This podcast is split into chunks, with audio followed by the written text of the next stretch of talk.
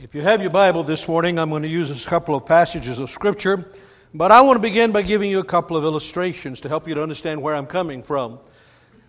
With privilege, there is power.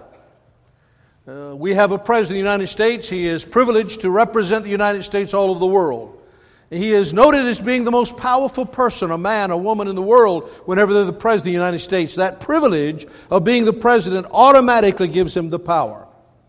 The same is true of every political leader down through our system of government down to the local mayor. The very privilege of being a mayor or being a governor or being a senator carries with it certain power.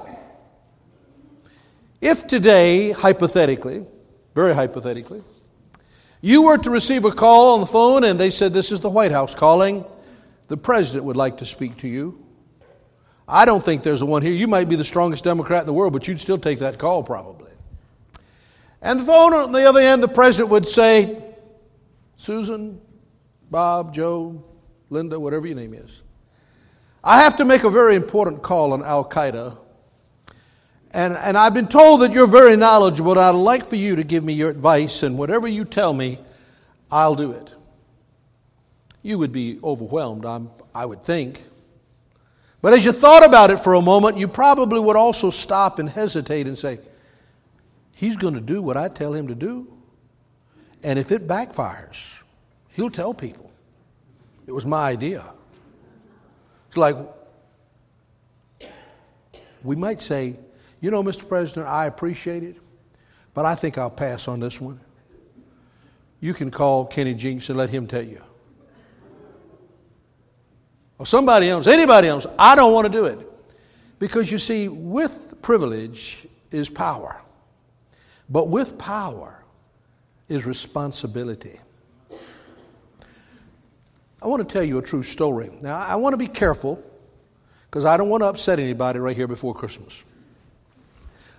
but I, I probably will anyway. But anyway, how many of you here, just help me out a little bit, how many of you here have a Catholic background? Okay, I don't, and I confess that. And I want to tell you a truth about Mary though I respect her very much, you know, I believe Mary was the mother of God. I believe Jesus was born of a virgin, but I believe she had other children, so that disagrees with Catholic dogma a little bit. But I want to give you this question. This is a, a theological question, if you would, a philosophical, biblical question. You remember the New Testament, second chapter of John, the story is recounted that Mary, the mother of Jesus, went to, and Jesus was also there, at a wedding. Wedding was an extremely, there is probably nothing in our culture today to compare with the importance of, and the symbolism of a wedding. It lasted sometimes for a week. And they had showed up for the wedding in Cana of Galilee. And during the course of the wedding, the unheard of happened. The unbelievable occurred. And I can't relate to it, but I've read enough about the traditions of their day to know this was big time stuff. In the middle of the wedding, they gave out of anything to drink. They gave out of the wine or the fruit of the vine. There's been a lot of debating as to whether it was wine or grapefruit juice. I don't know. All, the Greek word does not say. It simply says fruit of the vine. But whatever it was, they didn't drink the water very much in that day and time because so often the water was contaminated. So they would always drink grape juice or the fruit of the vine, depending on the time of the year, at their meals. And they gave out. You just don't give out. That's like being at the front of the line in a wedding reception and they don't have any more meat. So Jesus was there, and Mary comes over to him, and she tells him the problem. Now, it doesn't make the statement directly, but the intimation is unquestionably there. She wanted him to fix it. She knew who he was. She knew he was a fixer. She knew he was God, but he had not done any miracles at the time. So he, she says, They've given her wine. And he kind of responds to her, Woman, what's that got to do with me? It's not my time yet. Now, you can translate that, interpret that, whatever you want to, but I think basic bottom line was he said to her these things. Woman was not a, in any way a bad term. Matter of fact, he used that same address when he spoke to her from the cross. Woman, he says, that doesn't have anything to do with me. I'm not running this wedding. I'm not the one that gave her the wine. I'm the guest here, okay? I have nothing to do with that. And by, and anyway, you know who I am, I know who I am, but everybody here don't know who I am, and it's not the time that I need to be doing this kind of stuff. The Bible says Mary wasn't quite satisfied. I think, again, I'm ad libbing a little bit, so if I am, that's my nature. She went to some servants and said, Listen, and my boy over there, he's got some power you don't know anything about, but I know about it and he knows about it. You go over there to him, whatever he tells you to do, just do it. Don't ask no questions. And the Bible says, of course, they went over and they spoke to him, and he turned the water into wine. I therefore submit to you, if this was a court of law, that Mary changed the mind of Jesus. She caused him to act in a way contrary to what he originally wanted to do. And lest you think that's unusual, it's not unusual at all. As a matter of fact, the Old Testament speaks of times in which God said he repented of an action that he had taken or a king that he had allowed to be appointed. We're going to deal this morning with that particular area. That God does change his mind. I, can't explain it completely, but I could say to you in context that God has a perfect will, then God also has a permissive will. And if you this morning will think about it for a moment, if God does not change his mind, you have a major problem. So do I. Why do you pray? Why pray if God's going to do what He wants to do anyway, and you can't affect it, and what you say has no impact, impact on it? Is it just an exercise of futility? Is it just a religious uh, exercise we go through or something we do that's a part of some uh, mystifying worship? No. Jesus said, You have not because you ask not. Does he not say that? Come unto me, all ye that labor and heavy laden, and what? I will give you rest. People came to the New Testament. The one woman, as you all remember, she did nothing less than touch the hem of his garment and instantaneously was healed.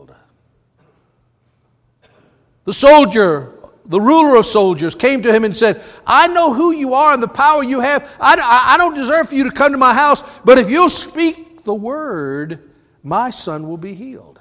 And it all happened. So God's affected by our prayers.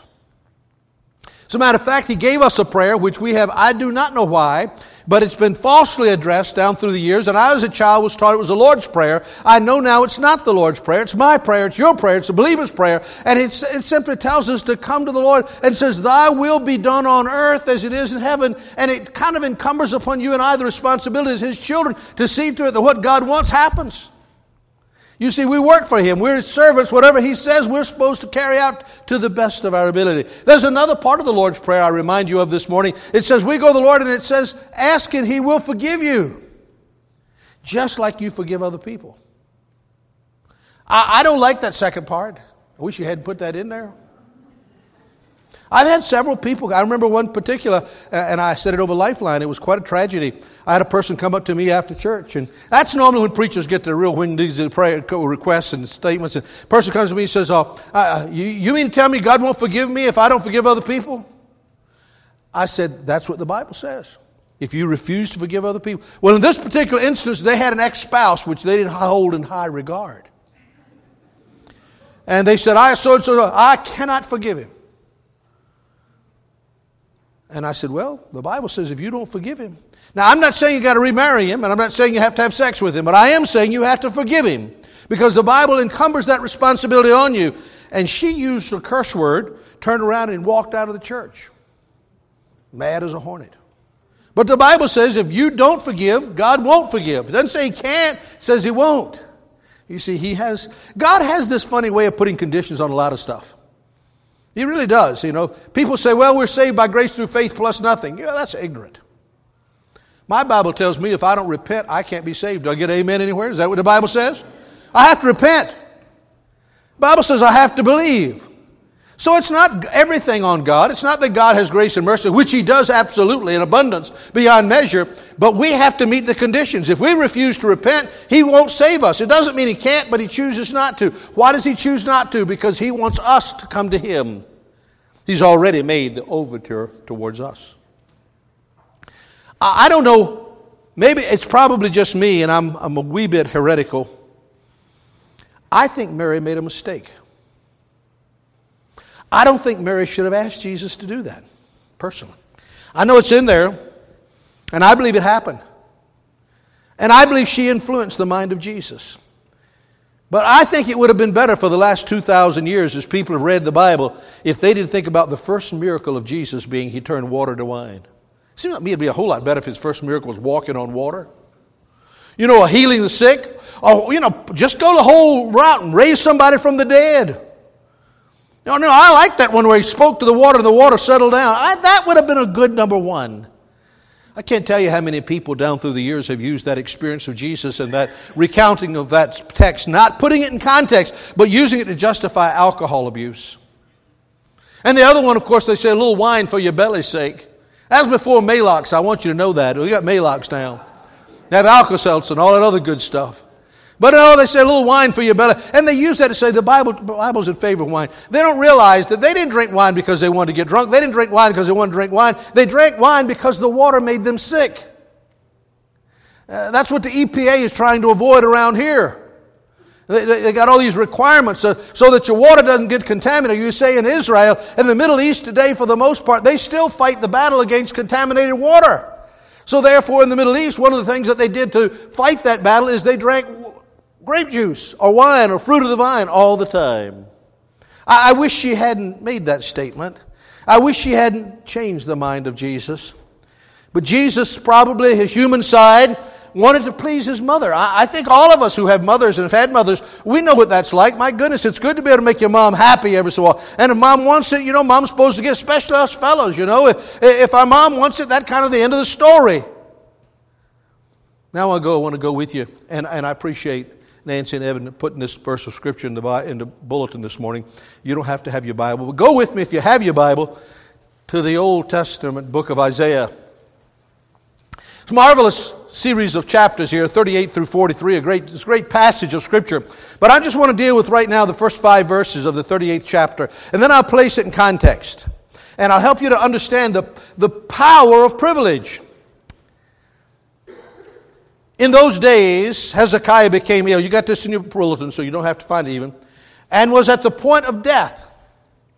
The prophet Isaiah, son of Amos, went to him and said, This is what the Lord says Put your house in order because you are going to die. You are not going to recover. Aren't those words of encouragement? Sounds like a typical preacher to me. Yeah, you feeling bad? Think you're going to die? You're right. Reminds me of my favorite commercial. I've told uh, my, I don't like commercials generally, but I love this one. You see, remember the one the fellows lying in the bed, and the doc comes in and he asks the nurse, "Is the doc any good?" And she says, "Okay." I think that's the funniest commercial. You know, yeah, okay. He's a the fellow comes in and says, "Well, yeah, I just got reinstated." Well, almost. Isn't that the doctor you want? Anyway, that has nothing to do with the message, but I gave that to you for nothing. Hey, look, I'm a substitute. You get what you pay for. All right. Words of encouragement from Isaiah. Yeah, you're going to die, sure enough. I've heard from the Lord. Now, you have to, I want you to understand here. You don't have to, but I want you to understand. Hezekiah was a good friend of Isaiah's. Isaiah had been a confidant to him. Isaiah had been his resident preacher, if you would. He was to him what Billy Graham was to Nixon. He was the one he always went to.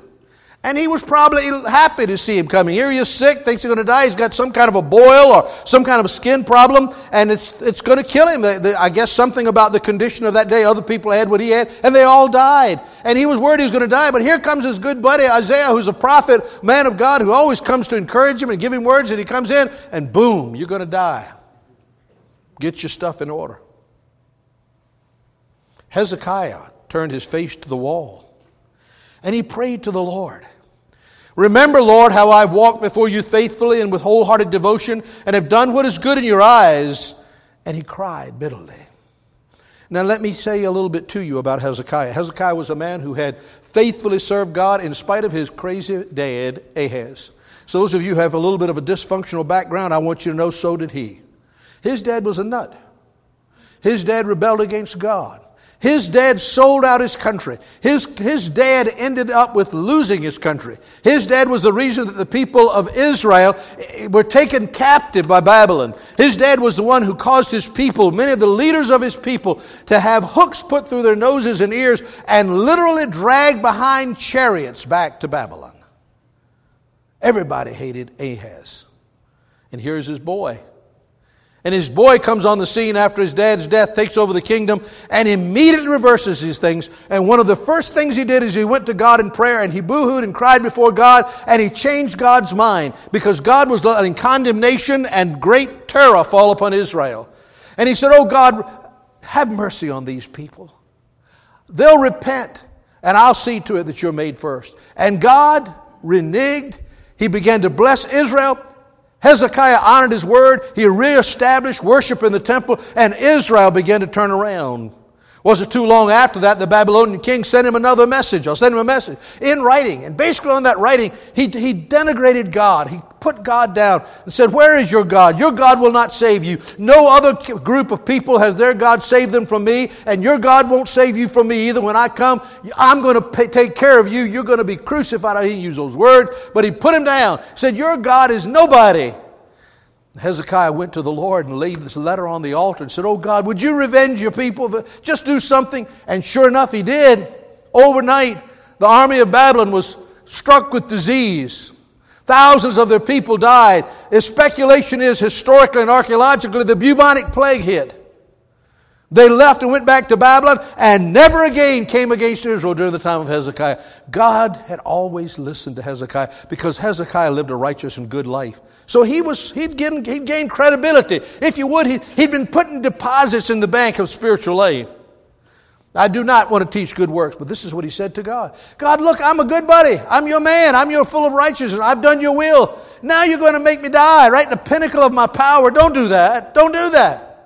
The Bible says, if you go back to 2 Kings and Chronicles and read, something quite unique, because it says before Isaiah got away from the palace area, and so I don't know how long it takes to get to the palace area, some 2,700 years ago, but he didn't get out of the palace area, and God stopped him and said, Wait a minute, wait a minute. Got another message. I want you to go back and talk to him. That's the next verse. Then the word of the Lord came to Isaiah Go and tell Hezekiah, this is what the Lord, the God of your father David says I have heard your prayer, and I've seen your tears. I will add 15 years to your life.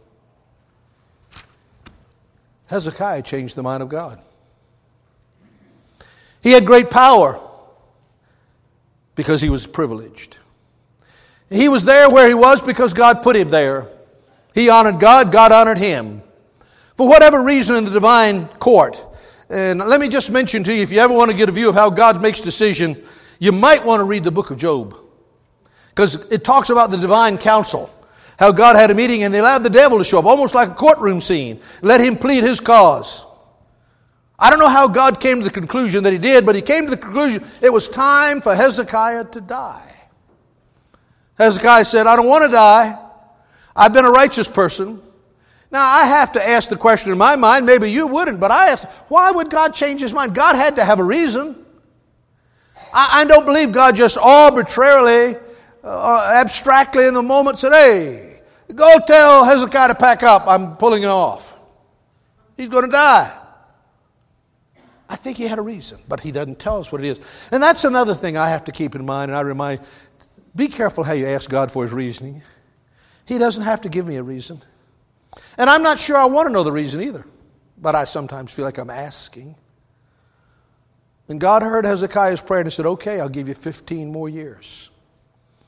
And Hezekiah honored God, but I need to get along with the rest of the story. Word got out of what had happened to Hezekiah. He was miraculous, a supernaturally healed, and word began to spread here, there, and yon. And you know what happens when people hear those things? They're glad, and some of them celebrate with you. He was not unique because he was a man of privilege, but, but he got gifts. I have a friend that uh, is from Springfield, Missouri. And some of you might remember that Springfield, Missouri is the hometown of none less than Harry Truman. Some of you don't even know who Harry Truman was, but he was president at one time. And uh, he said that when Harry Truman came back from the White House and moved back to Springfield, he lived in his in law's home until the point of death. He never lived anywhere. Unlike most presidents who come out filthy rich today, he didn't come out rich at all. Matter of fact, they had to give him a special pension just for him to get by. But he was, this, this man that I know was a young boy, and he would be, was a delivery boy in town, and he said, I went to Harry Truman's house nearly every single day. And said Harry Truman would meet me at the door many times, and, and he was always irritated, it seemed like, he said, because everybody in America, it seemed like, sent him gifts. He said he would tell me, he said, I don't know why people send me all this stuff. I don't want it. I don't need it. He said, You see this fence? He had a fence all the way around his yard in Missouri. He said, You know why this fence is here? It's because of these crazy people. They come here and they have picked every bush in my yard bald. Not a leaf left on them. Everybody wants to go back to wherever they're from with a leaf from my yard. So I had to put a fence up so I could protect my trees. And he said, They send me all these gifts and I don't want them and I don't need them. And I throw them in the trash. I don't need them. Hezekiah didn't throw them in the trash. He received luxurious gifts from all over the world, just like every president of the United States did and does. And Hezekiah stored them in the palace. And one day, the Babylonian king, I believe he was, sent a, a, representative or two or three to see him and to congratulate him, theoretically, on the outside, congratulate him on his healing, and be, let him know how grateful he was that he had survived. And most people would be of the persuasion he really did it because he wanted to enter into a political and military alliance with Hezekiah. And they came with a message from the king and said, Great Hezekiah, our king, thinks you're wonderful, thinks you're great, so glad that you're doing fine, blah, blah, blah, blah, blah. And Hezekiah speaks up. Said, I'm so glad you came, boys. Hey, would you like to see what I've got in my place? Really? Oh, yeah, he said, I got a lot of good stuff. You ought to see it. And the scripture says he took him to every crevice of the palace, showed him everything he had, bloviated, pumped his chest out, said, See who I am? I got this from this person, that from that. I wouldn't be surprised. I, I, don't, I don't know about you folks, but I wouldn't be surprised. But that somewhere in the course of that discussion, he probably said, Hey, did you hear about my healing? You know how it happened? God told me I was going to die, but I changed his mind. Me and God like that, buddy. We're just like that. I talked to God, God changed mind, and all over with. That's why I'm here. Yeah, your king heard that, right? Yeah. And they stood around, stayed around, fellowshipped, did whatever they did and they left. Wasn't long. Who is it? Isaiah. Oh, Isaiah. Good to see you, buddy. Last time you came, you had bad news, but then you solved the problem. Preacher. Good, come on in. Isaiah comes in and says, uh, Did you get guests here? Yeah, yeah. Matter of fact, I did. What did you show them? I showed him everything in the palace. Took him everywhere. God's not pleased with that. Hezekiah acted in pride and arrogance. He didn't glorify God, he glorified himself. See who I am? See what I have? Go back and tell the king how powerful I am.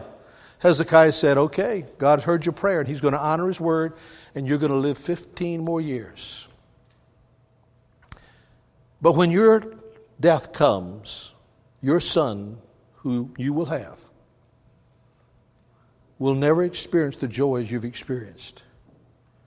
And all of your descendants will suffer and die, and all of the people of Judah will become captive to a foreign land, and everything that you have built up will be dissipated. This is the judgment of God. Your whole family will be destroyed.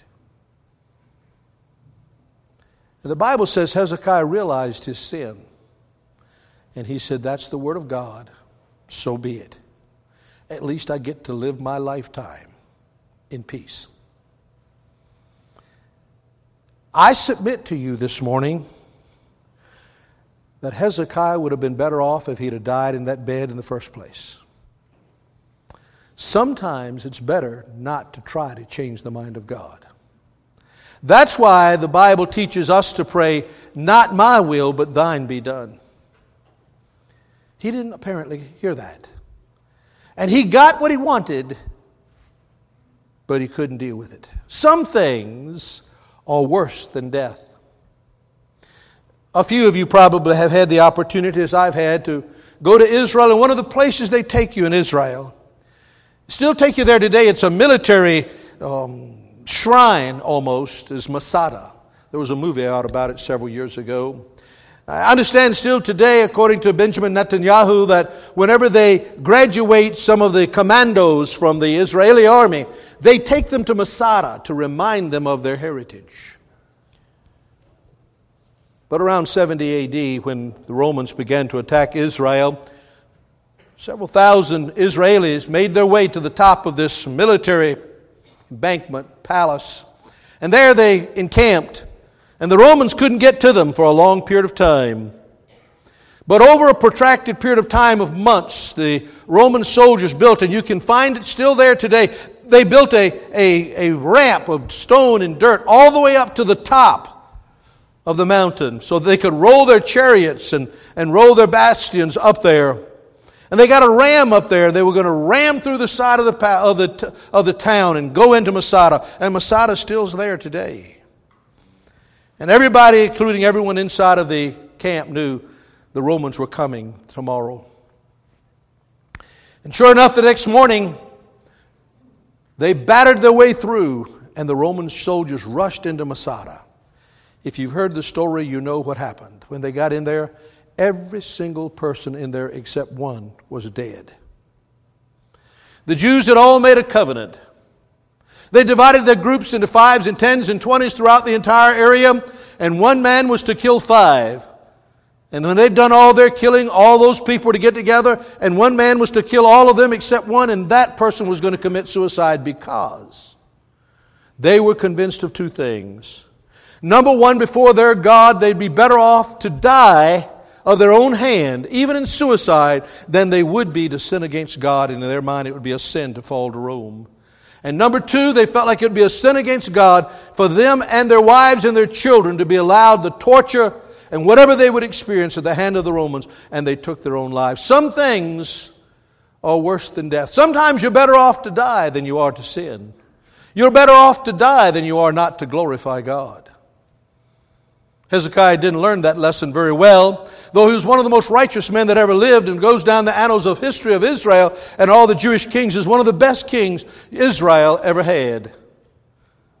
But just like other people, he had a tendency to get puffed up when God did something. Instead of saying, To God be the glory, he had a tendency to say, Hey, look at me.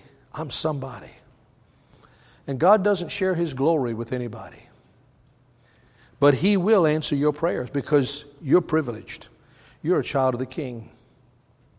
And if you're not a child of the King this morning, you can become one. The Bible says all you need to do is repent and ask Christ to come into your life, and He'll do it. He'll forgive you. You might have a hundred reasons. The devil will say you're not good enough, or you've been too bad, or it's too late, or whatever. It's all a lie. Because God's got the power to speak the word and it happens. You see, he has the creative word that he spoke and the worlds came into existence. The, the, the, reason we know about divinity and God is not because he create, create. There are some very creative people here today. I'm sure I'm not one of them, but some of you are. You're very creative. But I have to tell you what you already know. You cannot create anything without something. But God can speak the word and he can create something from nothing. Amen? He's very powerful. So if He chooses today to forgive you of your sins and speak the word to you and say that you are my child, you can be saved today. You may have been walking in the wilderness for 40 years, 30 years, 50 years. God can speak the word today. If you will repent and believe, He will save you. And if you have done that, He has saved you. You are a child of God, which means you are privileged and you have power. Because you see, the only power that an unsaved person has is the power to pray the prayer of repentance and God will forgive them. But if you're a child of King, God hears your prayer. You say, Oh, I got an uncle. He was full of the devil and he, he sinned like hell and everything else. But he, was, he said God heard his prayers. I don't care what your uncle, grandmother, mother, daddy, or you say. God's not obligated to hear your prayer if you're lost unless it's a prayer of repentance. You say, Well, that's just the way it is with people. No, no, no, no, no, no. He also says the prayers of a righteous person avails a great deal. So if you're a Christian this morning, you're privileged and you have power. You have power to go to God, and God will hear and answer your prayer. I'm just about finished this morning. For that, we're all grateful. But would you go with me, please, to the 50th chapter? I want to give you this one last scripture, and I'm going to invite you this morning to come to this altar. Some of you that are here have not given God the glory maybe you should have when He answered a prayer. Some of you here this morning may be carrying a burden that you don't know how to deal with. God will lift that burden. There might well be someone here this morning you need to be saved. God will save you this morning. Can I get an amen anywhere in the church? God still saves, seeks, redeems. Listen to this marvelous verse. 15th verse, 5th 50th chapter, book of Psalms. Call upon me in your day of trouble. Got one? Bad news from the doctor? Somebody in your family got a problem? Trouble? Jesus said, Call upon me. God says, Call upon me. Then what does he say? I will deliver you. Do you believe that? That's what the Bible says you have to believe. Jesus said if you have faith the size of a grain of mustard seed, you can move mountains. He ain't talking about mountains. God's not an agricultural person, He's not interested in your farming habits. He says, faith is what causes me to move. But then he adds this final verse and you shall glorify me. If you don't glorify him, you've not met the condition. He says, If you have a trouble or a burden, come to me. I will deliver you. But when I deliver you, when He saves you this morning, He expects you to glorify Him.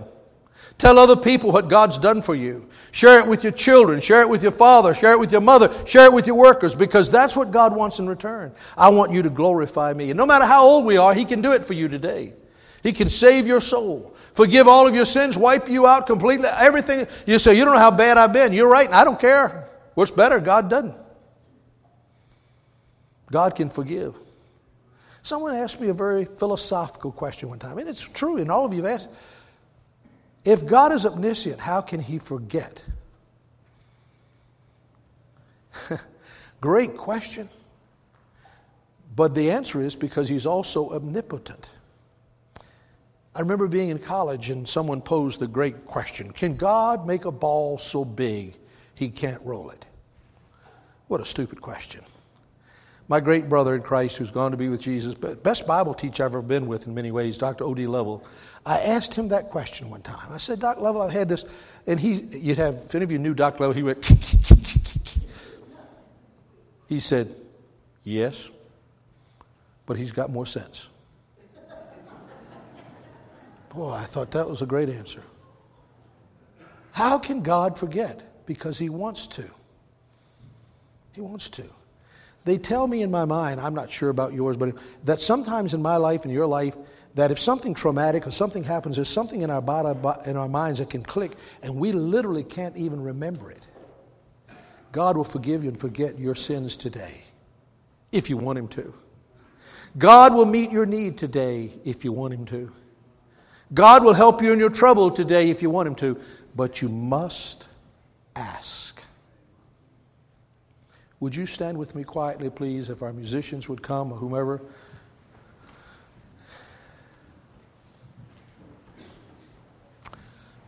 Heavenly Father, these are your folks, they're my friends. Some of us need to do some real business with you this morning. Some of us need to apologize for not having given you the glory.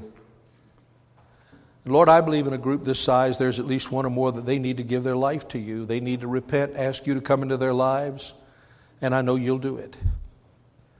There are some folks in this room today where I know for certain they're carrying some heavy burdens. They're in trouble, deep trouble. They don't know what to do, but they're determined they'll give you the glory. Help them to bring their problems to you today. Give them the faith, I pray, Lord God, to reach out and touch the hem of your garment as the woman in the New Testament did, that they might receive your power in their lives. And I thank you for it, for I pray it in the name of my Savior, the Lord Jesus Christ. Amen. Folks, as Dave plays, I'd like to invite you to come this morning for any of these reasons that I've mentioned. You haven't given God the glory you should have, you'd like to do it. You've got troubles or burden, you want to give it to Him, and you're, going to re- you're ready to give Him the glory. And if you need to be saved this morning, you've never given your life to Christ, you're backslidden, maybe you did many years ago, but you've not been serving Him, you'd like to come this morning. I invite you to come. Those of us who are here that don't have a need to come, pray that God will be glorified the next few minutes in this service, and we'll thank you for that, Lord. So, would you obey God this morning, please?